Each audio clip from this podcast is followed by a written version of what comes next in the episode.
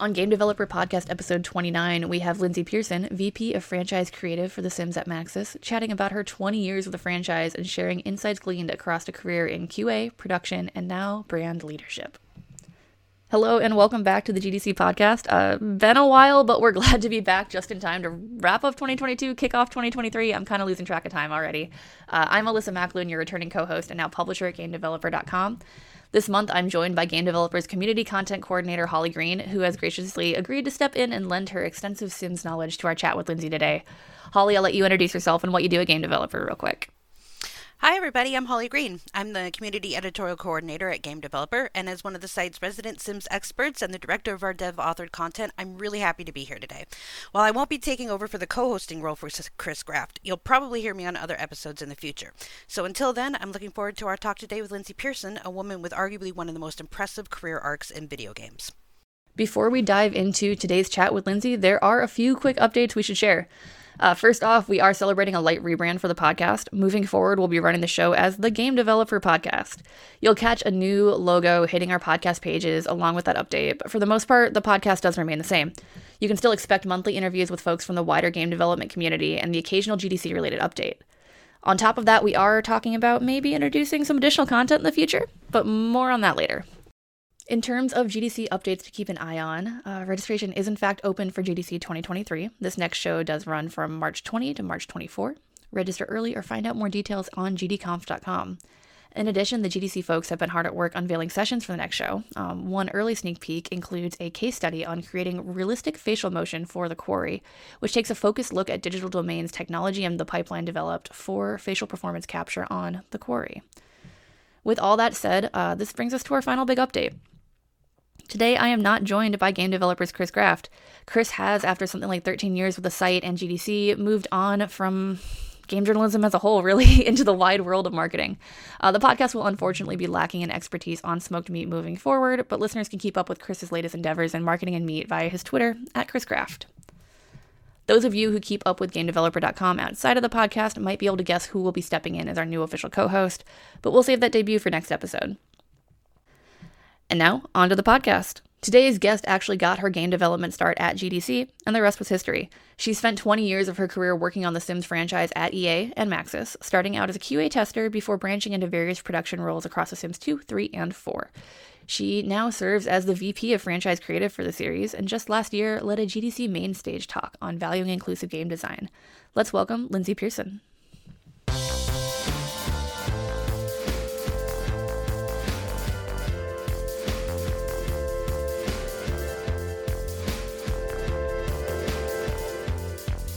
But I was going down your uh, like LinkedIn profile ahead of this, doing all that like pre research. Uh, it was just like Sims after Sims after Sims and a bunch of like production roles. But you got your start um, kind of like in QA originally. So I guess you want to kind of talk about uh, your first moments in the game industry, kind of with what that introduction was like and how that springboarded from there. Yeah, absolutely. Um, I mean, I actually didn't originally think about coming into the games industry. I played games and I loved games, but I was really excited about computer graphics and movies and entertainment. And for some reason, those things didn't connect in my head right away. Um, mm-hmm. So it was actually sort of late in my college years that um, my friends, who were all game design majors, took me to a GDC and said, "Hey, have you thought about games?" And it like clicked like a light bulb for me of, "Oh, hey." This is all the things I love about movies, but you play them and you live in them. And so, a good friend of mine was in uh, QA at the time at EA, and said, "Hey, why don't you come join this QA program?" And so I I went to this training at the time where there was actually like training process of here's how to test games and here's what it means. And um, then you got to tell them what kind of games you enjoyed. So of course I put down The Sims because I had been playing it, and they immediately were like, "Oh, great, you're gonna test The Sims." I was I was thrilled. Everybody else was like, "Oh no, I have to install The Sims over and over every day," but I was like, "Yes, I get to see all the secrets." Um, so it was uh, it was really cool to start out, and it really was like a crash course in game development of all the different roles, how everything comes together, and like seeing behind that curtain was just really magical. And QA was a wonderful way to like get that first peek at game development overall. Yeah, I'm trying to think too for like uh, a sandbox games for one and for two, like a sandbox game in like the year 2000, like how different that had to look to see like what was going on behind the scenes with so many like different simulations and everything running had to be just like enlightening.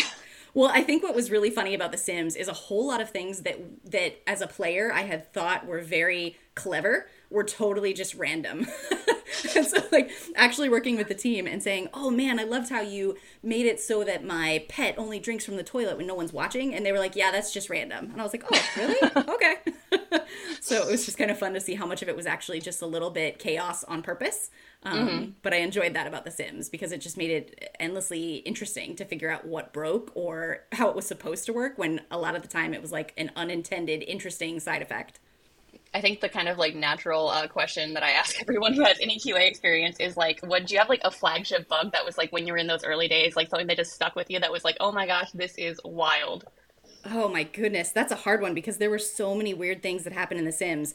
Um, I what was one of the good ones? Well, uh, some of my favorite bugs were always when, of course, the wrong animation played at the wrong time. So mm-hmm. while we were testing really early Sims One uh, Unleashed with the animals, so many times the animals would start trying to play human animations and it was hilarious it was so broken but it was so funny um occasionally the game would like randomly pull a cat to be your date if you went downtown on a blind date and it was just hilarious to like let it play out and see what happened um i think one of my favorite favorite bugs ever actually was sims 2 and um my sim cheated on her boyfriend and uh everyone in town got mad at her because the boyfriend was an NPC and they were all one family. And the way the feature was supposed to work was that their family would be mad at you. But in this particular case, it meant literally every single sim in town was mad at my sim. and so, so like, like, a fallout, like as like everyone just like that message popping up or something. Everybody, yes. And so what meant is my sim literally had to like stay in her house for days because if she went outside, somebody would come and slap her or kick over her trash can. It was like it was chaos, and I was like, oh no, this is not supposed to happen. just emergent gameplay drama though is like an entire thing, and like that's kind of like what The Sims is. Yes. Like from that's what I like go for when I play. I guess like uh, there's different kinds of like Sims players, right? And I want to touch on career more, but like we're talking about the game, so that's cool. um, but like I know I'm kind of like a narrative person where when I play, I jump in and do a lot of like I'll go into the pre-existing households and just play out their storylines. I guess Holly, I don't know where do you fall on that kind of. I'm spectrum? more of a builder. I'm a builder. builder. Okay. Yeah. Okay. Lyndsay, do you have like a play style that speaks to you there? You know, I have gone back and forth over the years. I think I tend to be a builder because I, I just where my brain goes, but I do really like getting deep into a story of recreating something silly um, or uh, like something I've seen on TV. Um, mm-hmm. So I've played a lot of like it, when I was playing early Sims 3, I recreated a household of Jem and the holograms just randomly, and I was like, oh, Incredible. oh, I know, I know, totally random. Um, I don't know, but I was like, here's my main character. I'm gonna make her a rock star, and all of her color coded, you know, roommates. Um, and I just like sort of seeing what I could do with that um, story and and sort of I don't know, giving myself a little bit of a hook to like pull through all these different features and try a bunch of different stuff was kind of fun. Oh, I was going to ask, um, you know, QA is so technical, but obviously, you know, the roles that you've had in the Sims franchise for like years and years and years now have been very creative. Um, mm-hmm. What was your first opportunity to kind of move between those two shifting roles? What was your first creative opportunity within the series? Yeah, that's a really good question. So I was in QA with our team for about the first year of my career, actually, and I tested. I came in just as we were working on The Sims Superstar and finishing up, I think, The Sims Deluxe at the time and Pets. Uh, so I did a lot of those Sims One packs. Um, and it, it's true, you have to really understand. The fun part is, I didn't have to be technical myself, but I got to have a lot of those conversations of, oh, why is this breaking this way? This mm. doesn't seem right, and sort of learning about it from that that angle. And so my first foray onto the team was into a production role. Um, actually, it was a production and design role for The Sims Make It Magic. Uh, we had never really planned to make an extra expansion pack for The Sims 1. We were going to move on to The Sims 2, but um, it you know proved that we had some time and the opportunity to do another pack. And i actually had the chance to pitch an idea. So then i moved into this like design and production role for make it magic um, which was really exciting. It got to be a little bit um, again a little bit of everything because producers kind of touch a lot of different parts of development. Mm-hmm. i guess that was my next question. What does that production role look like? Do you get to um, suggest things that show up in the game or just kind of like shape uh, just the development of things that are already suggested by other people yeah you know even even at the very very beginning as a super junior baby producer it was an opportunity to make suggestions on features suggestions to make features feel more fun i had a chance to add icons to the game and like textures for walls and floors and write text like you really did have a chance to put stuff directly into the game that would go in front of people and mm-hmm. work with the rest of the team who was building the more complicated features or complicated pieces of tech.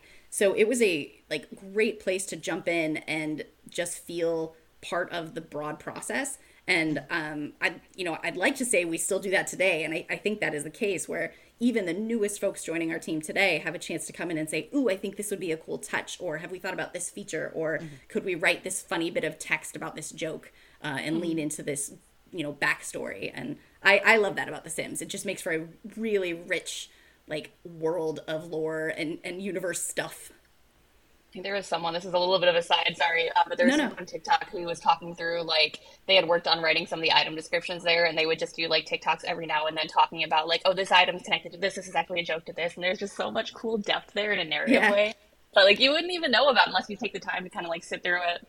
Well, and half of it is just we're entertaining ourselves, right? and so it's fun yeah. for our players to find it too and make those connections. And certainly over the years, so many people have been fans of the series that they come in with their own little like, "Ooh, here's what I thought that story was," and I'm going to put a, a, nod to it in the text I'm going to write or this icon I'm going to make. But I actually think that just makes it all the more interesting.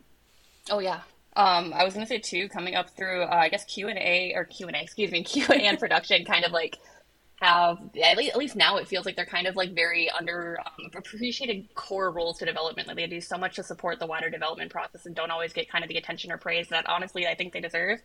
Um, so i guess kind of what about coming through qa and coming through production has given you kind of like knowledge that maybe your peers didn't have or that you like a unique perspective on how things work uh, that you're able to leverage with what you do now?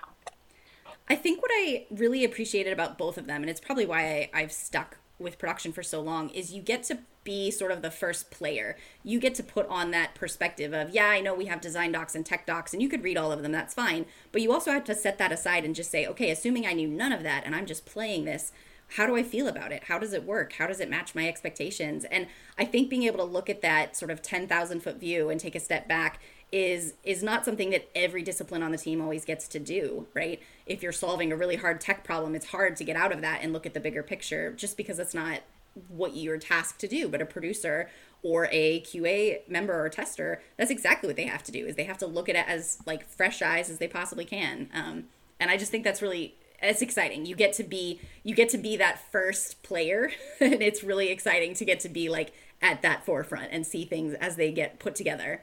Mm-hmm.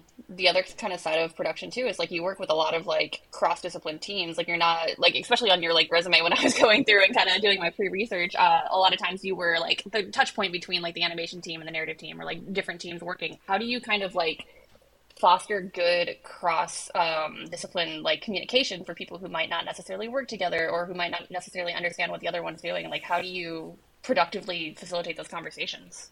that's actually one of my favorite things about production is you get to be this hub and it is about a little bit of translation like okay how do i tell the artists this really weird technical reality or how do i translate this really important stylistic goal into this weird technical reality? And like trying to close those gaps is a fun puzzle.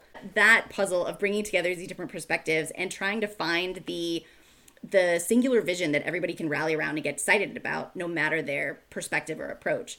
Um, and I think in terms of best practices, it's a lot of listening and learning and finding commonalities that maybe those individuals themselves don't see. So I feel like I'm in a mm-hmm. lot of conversations where I will say, "Oh, engineer and artist, you're actually talking about the exact same thing, but you're coming at it from this way and you're coming at it from that way. So what if we what if we think of it this way, right? You get a chance to sort of like mirror back what you're hearing from all these different people. Um, I think a lot of my questions, um, and Holly, maybe yours too, um, are going to be kind of like then versus now, I guess too, because it's just yeah. an interesting perspective to get on the industry, uh, especially with like your experience and your resume. Uh, so I guess like with a production kind of focus, how has that journey, how has that process like shifted since like you first got into the role versus like your latest production credits? Like, is it very different communication wise? Has it evolved for the better? Like, how how do those landscapes look? Well, I mean, the the easiest thing to say is it certainly gets more and more complicated year over year because more moving parts, right? Yeah, games are hard, right? um, and that seems so silly, but it's true. And it is. You have bigger teams, you have bigger problems, you have more complicated technology. Um, there's more platforms to reconcile with. So it's a lot of coordination that has gotten a little bit more complex in figuring out how to navigate all the all the pieces fitting together.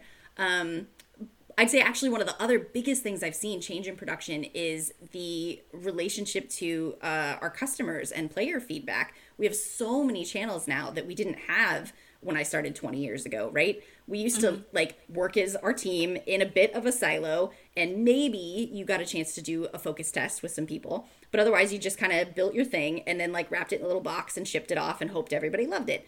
Um, but now there's so many more paths for us to bring people in and test things early, give us feedback, be part of our um, you know creative conversations, uh, even if that's just even on social, and that changes the relationship entirely of like what our player expectations are for the experience and how we think about what they might enjoy.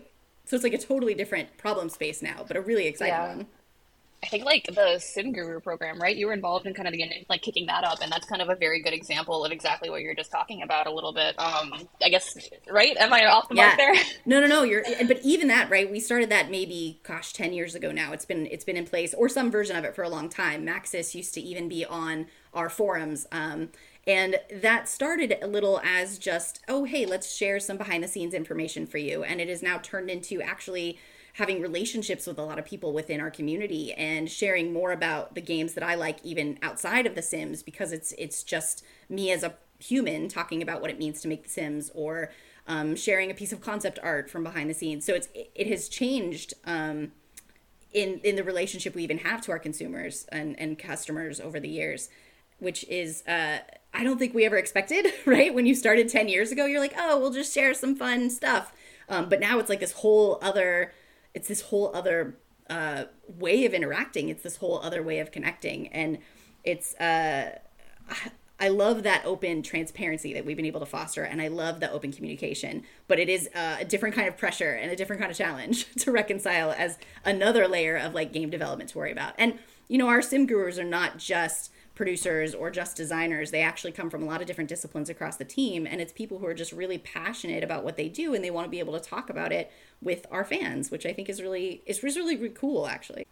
I think like uh I, don't know, I've always kind of like admired the guru program i think too because it gives kind of like developers a way to interact with the community without kind of putting their personal accounts um, in the spotlight too which i know can be an interesting space to navigate on social media uh, but you guys were kind of like earlier with that direct communication than I feel like a lot of people like are more people are doing it now, but it feels like that was kind of something you guys focused on earlier on um, than a lot of other companies right now.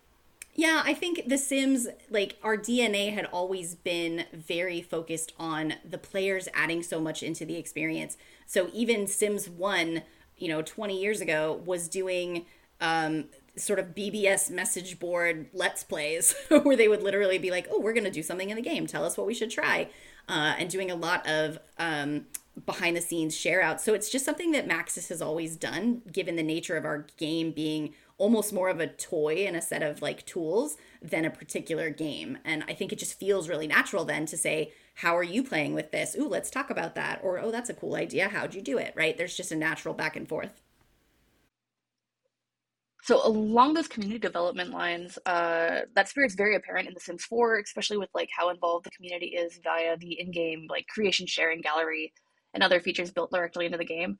How do you craft community initiatives to get players involved with the game on that level? Yeah, we've done a few things over the years because as as I mentioned, like The Sims in its just DNA is it is a game meant to be played in so many different ways and that's going to depend on who you are as a player and what you enjoy right? Just like you guys mentioned maybe you're a storyteller maybe you're a builder and that means you're going to be using these tools in a different way. So we have spent a lot of focus over the years trying to figure out how to provide more outlets for that and opportunities to connect um, players to the types of creations or creators they might really like. Um, that could be everything from uh, taking content from creators and putting it directly in the game. Something we did as far back as The Sims 2, actually. Uh, we had a fashion contest, and the, the winning looks actually were put into the game directly. Sims 4 has done that with player created um, content. We certainly do that with regards to highlighting people's um, creations or featuring them on things like uh, streaming events that we've done. So there's a lot of different forms that that can take, but the the goal really is to recognize this relationship that our that our players and our creators have to the Sims and help share that really like help expose it to more of the audience expose it to more of the players and um, give people new ideas, spark new ideas of how to play The Sims. Or, ooh, I hadn't thought of that. Let me try that. Um, because there's there's so many things in the game that it, it feels like you're always just scratching the surface if you just kind of jump in cold. So it's really cool to see how other people have used it or built something or created a character and told a story that you maybe never thought of. I'd like to talk to you a little bit about branding. Um, you know, I was just sitting here kind of thinking of how long I've been playing The Sims and um, why people play The Sims. And it's a series that really touches on aspirational living, right? Like, so many people live out, you know, these entire fantasy worlds. And when I look at what's going on now with the metaverse and how people are trying to incorporate branding into those, um, you know, virtual spaces, it, it's remarkable how much The Sims has already set up such a good model for that. Because I remember, be, you know, back then, branded content within a game wasn't considered very cool. But when The Sims did it, I was like, oh, this makes sense to me, and I like this. Um, you know, uh, what do you look for in brands to collaborate, and how does it kind of fit in with your guys' design philosophies and what you know about Sims players? Yeah, that's a really good question. Um, I also am a big fan, and I feel the same way when we integrate brands. I'm like, ooh, this is super exciting because I see my Sims as little people that live in a similar to my world, but not my world place. And so, you know, I as a real person enjoy brands. So why wouldn't my Sims enjoy brands?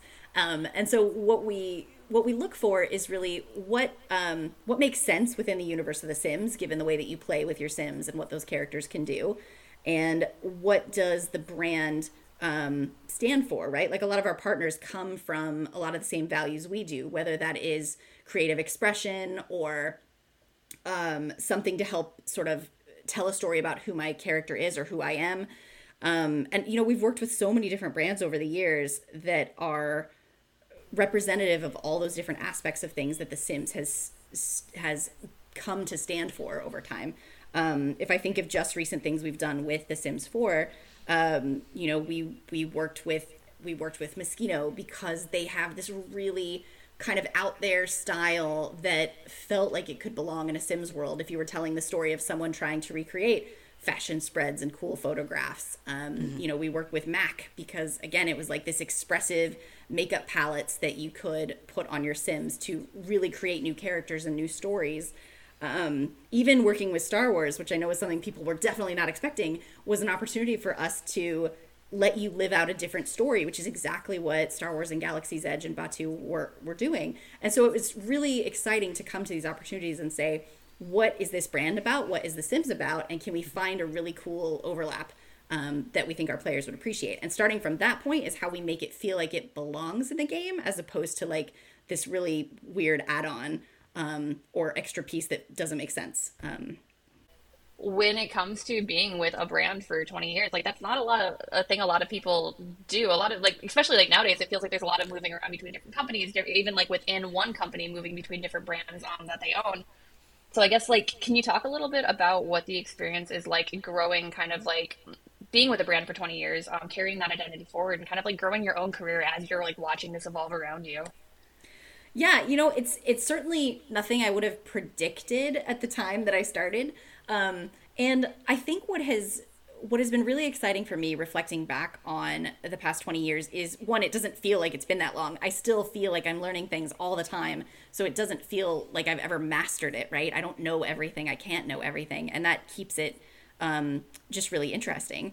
But two it's it somehow also feels like i've been with the sims since the beginning and i can't imagine like not being here to be part of its evolution.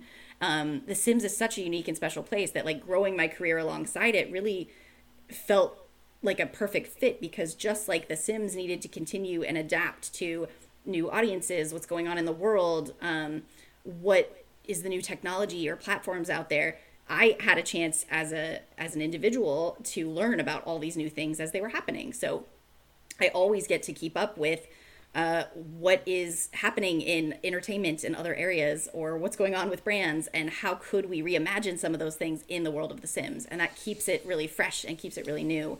And in terms of working with a big team and in a big company like ea i've had a chance to meet so many amazing people working on other uh, big franchises or working through other really challenging problems that i just feel like there's always there's always something i can do to help and always something i can do to learn which has kept me constantly going because I'm like, oh, I want to learn the next thing. I want to I want to go help that team. I want to go help this problem. Um, I know that that sounds very um, silly, but day to day like that, that's the thing that really keeps me going. Is how how do I just keep help pushing us forward, and how do I help The Sims be like the best Sims that it can be, right? Um, a lot of production in your resume, so it makes a lot of sense hearing you talk about it. Like, Um, very yeah. producer answer. it's very producer, 100%. Do you have any advice for people who are looking to make that transition into production? Like, what sort of uh, educational background would they need to have these days, and what sort of opportunities should they be looking for if they're already within a company? Yeah, I think that's a good question. And, you know, producers, I think, can come from lots of places. And we have people coming from technical backgrounds or, um, art backgrounds or business backgrounds. Production's a really interesting space because you get a chance to kind of be in the middle of all of that. And whatever your particular lens is that you bring to the table is going to color how you grow as a producer, right? If you are a very, very technical producer, you may become that producer who understands the ins and outs of software delivery and execution and how we could build better processes and better connect with um, players or uh, facilitate the way the team works, right? Uh, if you're a producer like myself that comes in with that creative angle, it's all about how do I connect with my players and how do I bring this brand to life in new and exciting ways and how do I make these features feel as good as possible. So, if I were to recommend any particular education, like definitely find the thing that you love and you're passionate about and think about how that lens would help you across the broad swath of sort of disciplines that go into making a game whether that's working with engineering or art or marketing or any of these different groups that you might that you might connect with. And then you know a huge part of production is communication. You have to be able to talk to anyone and listen to anyone and process and sort of collate all that information and then mirror that back and say okay i hear all this stuff and we're we're to go left and everybody's really excited about left. Let's go. Um, so spend a lot of time thinking about how much you want to be a holder of information and a distributor of information because you will spend a lot of time in that sort of middle zone of connecting these disparate dots between all these cool exciting talented people making these crazy games come to life Do you have any advice for people in a position similar to yours, where you're you're senior management and you're um, how do you scout and kind of support and help cultivate and bring up you know your your younger and more novice talent into Yeah. these roles? Um, I mean, I'm a big fan of a philosophy I heard from, um, I think it was uh, Kevin Feige actually in Marvel, which talks about go find the um, sort of unexpected talent. He called it something else, but the idea that the skill set may not translate to exactly what you thought, right? Maybe they're not an expert in games, but they're an expert in fashion, right? That totally applies to The Sims. Um, maybe they've come up through your modding community and they can help show you a totally different perspective on what it means to create content for The Sims. So I'm a big fan of this idea that you can find experience in what I, would- I guess I would call non-traditional paths, where someone didn't necessarily come up through game dev, but they have this amazing and fresh perspective to offer on something very relevant to your experience, and that um, should be valued. Like I think you should seek those things out because it's going to help you make better games. It's going to help you build a better team.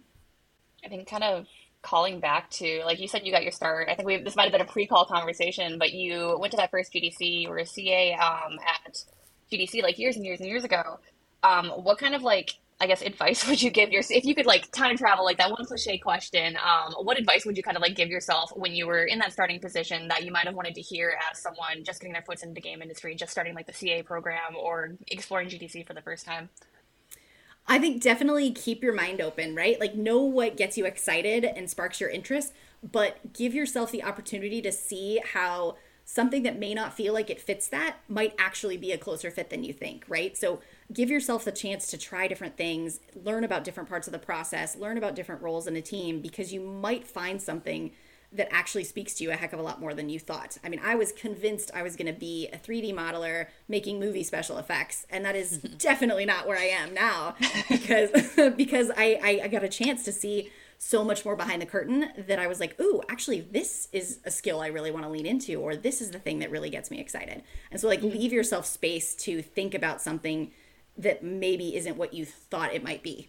that sounds vague, but give no, yourself a little opening. not limit yourself, right? Because Yeah. especially, I think when when I was in high school, I was like, "Oh, I'm going to be a games journalist." When I wrote up, and that is entirely what I focused on, and I'm very happy where I'm at. Obviously, I love my job, um, but there is kind of like being open and understanding, like you have X amount of skills that go in X areas, and kind of like understanding how that interacts with different things, especially in game development, like you mentioned, right? yeah, um, where yeah. you have like certain expertise and understanding like oh that actually would be a good fit for like this kind of thing or you have a lot more knowledge than you think right Oh, 100%. And I think those skills that you maybe don't even value about yourself will come through in ways you don't expect. Like, I was a very quiet person all through high school. I was not the person to speak up. I never would have assumed that I would be like talking about The Sims on giant corporate stages.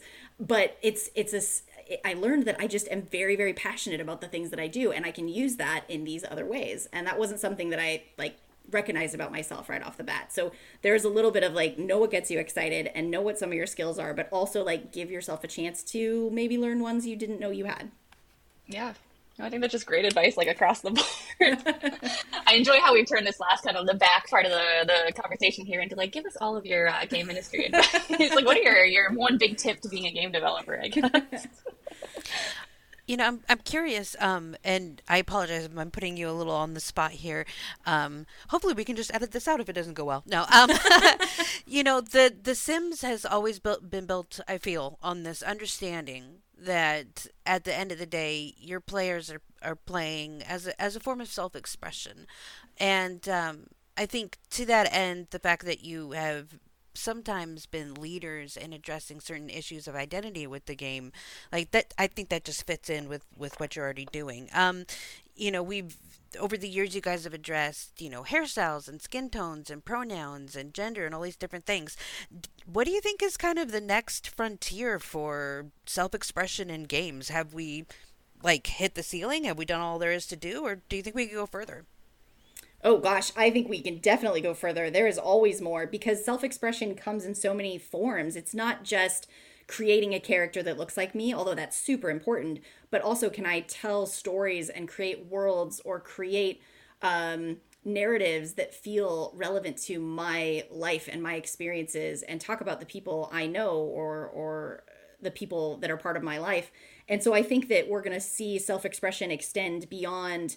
Um, the choices I might make about a character or the content even in my game into the tools that the players themselves have access to to put their own stamp on it, right? I mean, you see this already in the world of like content and modding and players putting their own spin in it, but I think that's going to become just a more core part of the experience of the game rather mm-hmm. than this thing you do outside of it. Because that it it just goes right at that same heart of exactly as you said valuing creative expression and self-expression means how do i just continue to give you more and more tools to let you really do with it what you will so to speak right? How do i let you take it as far as you have in your head and make that part of your core experience I think that kind of like feeds into a lot of um like it, it becomes a cycle, right? In a way, uh, where I think I went to GDC talk. Ooh, was it last year 2019? I can't remember. Um, that was a Sims talk about kind of like inclusive design, and one of the bullet points mentioned was if you have a team that is like d- diverse in like background and sexual orientation and race and like experience, like you mentioned, people coming from fashion, you get so many kind of organic opportunities to have your game grow and to have conversations about how games can be more inclusive, how games can be more kind of robust and cover like reflect reality better, um, how we want it to, and that's kind of like speaks to what you're talking about about like um, team leadership and like uh, fostering like younger talent and newer people and helping people kind of find their voice in the games industry um, as well. Not a question, just a comment, but I wanted to like that tied something nicely in my head for me hearing you say all that. Yes, I agree, and that might have been my talk. I think I did talk about it at a GDC a couple of years ago. No, but I care a lot about it because you're totally right, right? And especially with a game like The Sims that is this sort of mirror to the world around us, with maybe a you know slightly more optimistic view of the way things work. We have the chance to put those tools out there and say, you know, how would you make this world a little bit better and tell your story? Um, and how do we give you a platform to keep doing that? Which i think is just a really exciting challenge that um, i've said time and time again like the sims will never be done with. There's no end state. We just have to keep trying and pushing and and continuing to grow and figure out how to give our players even more flexibility more tools more more space to really make the game what um, what they can I feel like I should do a couple like uh, content plugs here with like check out that talk that's maybe by Lyndsay possibly on the GDC Vault if you have access to it. um, and then you also did a great interview with uh, Brian Francis on game developers team here a couple months ago that kind of like talked about um, I think like metaverse and uh, like dealing around tech debt and all those very interesting like technical problems that The Sims like is almost unique to in a way and deals with that a lot of games don't experience. So I won't make you like restate all of your answers there, but like audience definitely go check out that interview. It's on gamedeveloper.com. Um, pretty good website, I think.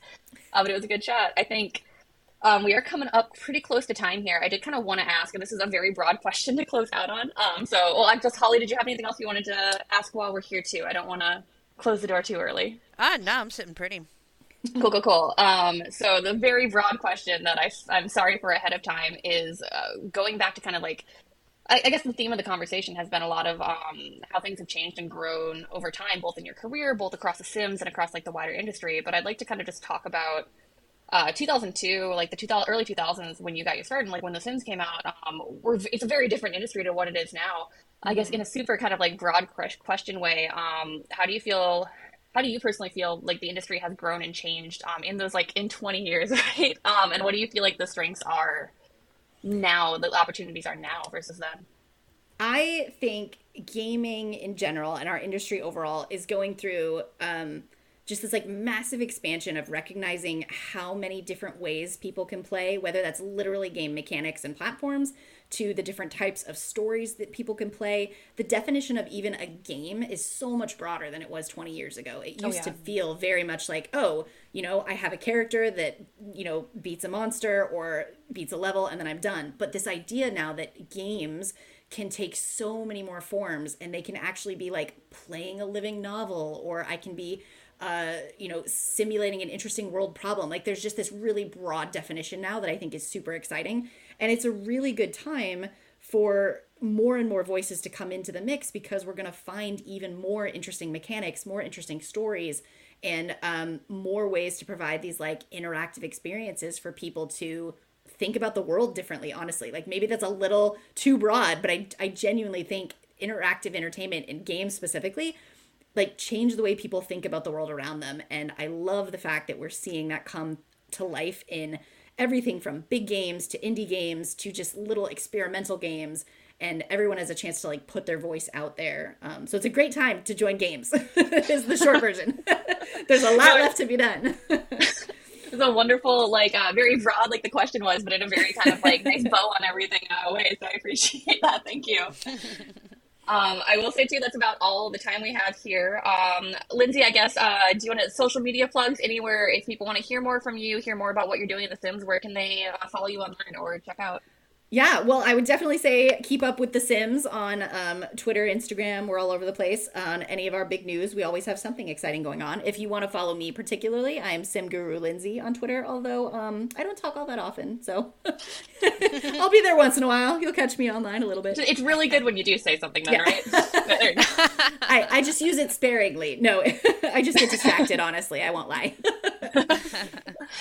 Relatable. All right. Um, I think that is all the time we have then for this conversation, but I really appreciate you joining us, Lyndsay, and thanks to everyone um, listening for hopping back on with the GD podcast. It's been a blast. Thanks. Thank you.